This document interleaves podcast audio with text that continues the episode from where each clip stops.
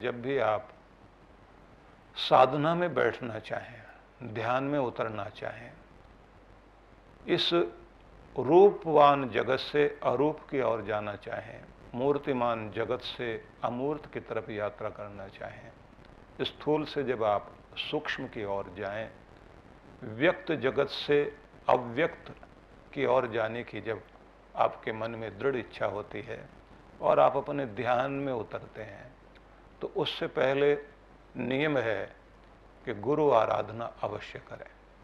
जैसे देवी देवताओं की आराधना करने से पहले गणपति भगवान की आराधना की जाती है।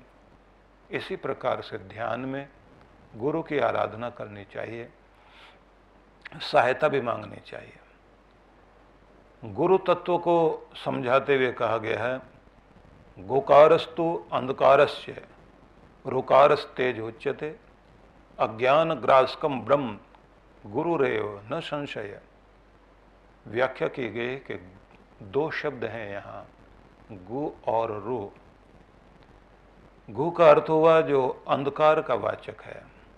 अर्थात, अंधकार से रू प्रकाश प्रकाश की ओर जो हमारी गति करता है, जो हमें अंधेरों से उजालों की ओर लेकर चलता है। वह ही अज्ञान का नाश करके जीवन में ज्ञान देने वाला गुरु इसी से पता लगता है कि गुरु में दो शब्द हैं, अंधकार से उजाले की ओर ले जाने वाली सत्ता। वह गुरु है। जैसे अग्नि शब्द को याद करते ही आपको उसका पूरा ध्यान आ जाता है, प्रकाश देने वाली शक्ति। और ताप देने वाली शक्ति। इसी तरह से जैसे गुरु का ध्यान आए तो आपको ये समझ आ जाना चाहिए, अंधेरों से निकालने वाली, अज्ञान से ज्ञान की ओर ले जाने वाली शक्ति सदगुरु है। सीधा ध्यान आ जाना चाहिए कि भटकने वाले, भ्रम में पड़े हुए, संसार में उलझे हुए जीव को जो रास्ता दिखाए जो अंधेरों से उजालों की ओर लेकर जाए, वह शक्ति गुरु है। तो गुरु को इस रूप में देखें। उलझनों से बाहर निकालने वाले, संशय मिटाने वाले, हमारे भ्रम को जो तोड़ दे, हमें जो सच्ची राह दिखाए, जो हमारी ज़िंदगी का रास्ता हमें बताए। जब भी व्यक्ति ये अनुभव करे कि मैं मार्ग भूल गया हूँ, मुझे नहीं सोच पा रहा कि मुझे कहाँ जाना है। जब व्यक्ति को कोई रास्ता दिखाई न दे, क्योंकि जीवन में चलते चलते ये स्थिति आएगी ही कि हम रास्ता भूल जाएँगे। मतलब हमें पता ही नहीं लगेगा कि अब कहाँ जाऊँ, कैसे करूँ, सारे दरवाजे बंद हो गए। तो समझ लेना चाहिए कि उस समय हमें प्रार्थना करनी है। सदगुरु से हम मदद मांगें और ये ध्यान रखें कि गुरु तत्व सामने है, हृदय में है, लेकिन उनके पीछे अनेक गुरु और उन गुरुओं के पीछे परमात्मा।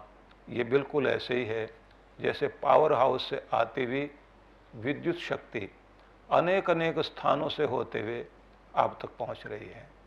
और जैसे सूरज की किरणें भी जब हमारे तक पहुँचती हैं तो उसको ओजोन की परत से छन कर आना होता है, जिससे वह आपको पूरी तरह लाभ दे सके।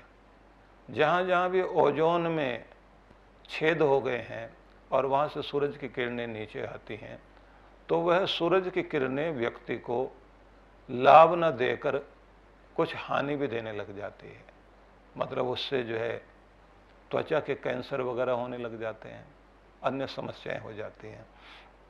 तो जो उस परम ऊर्जा को, जहाँ जितने रूप में जिस तरह से देना है, इसके लिए जो माध्यम बन गया है, वह सदगुरु ही है।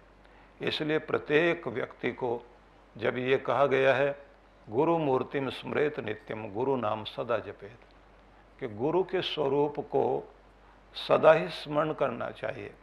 और गुरु नाम जो गुरु के द्वारा दिया गया नाम है, वो और गुरु के स्वरूप को ध्यान में रखकर गुरु जिस भी रूप में याद आता हो, वह रूप सामने आना चाहिए।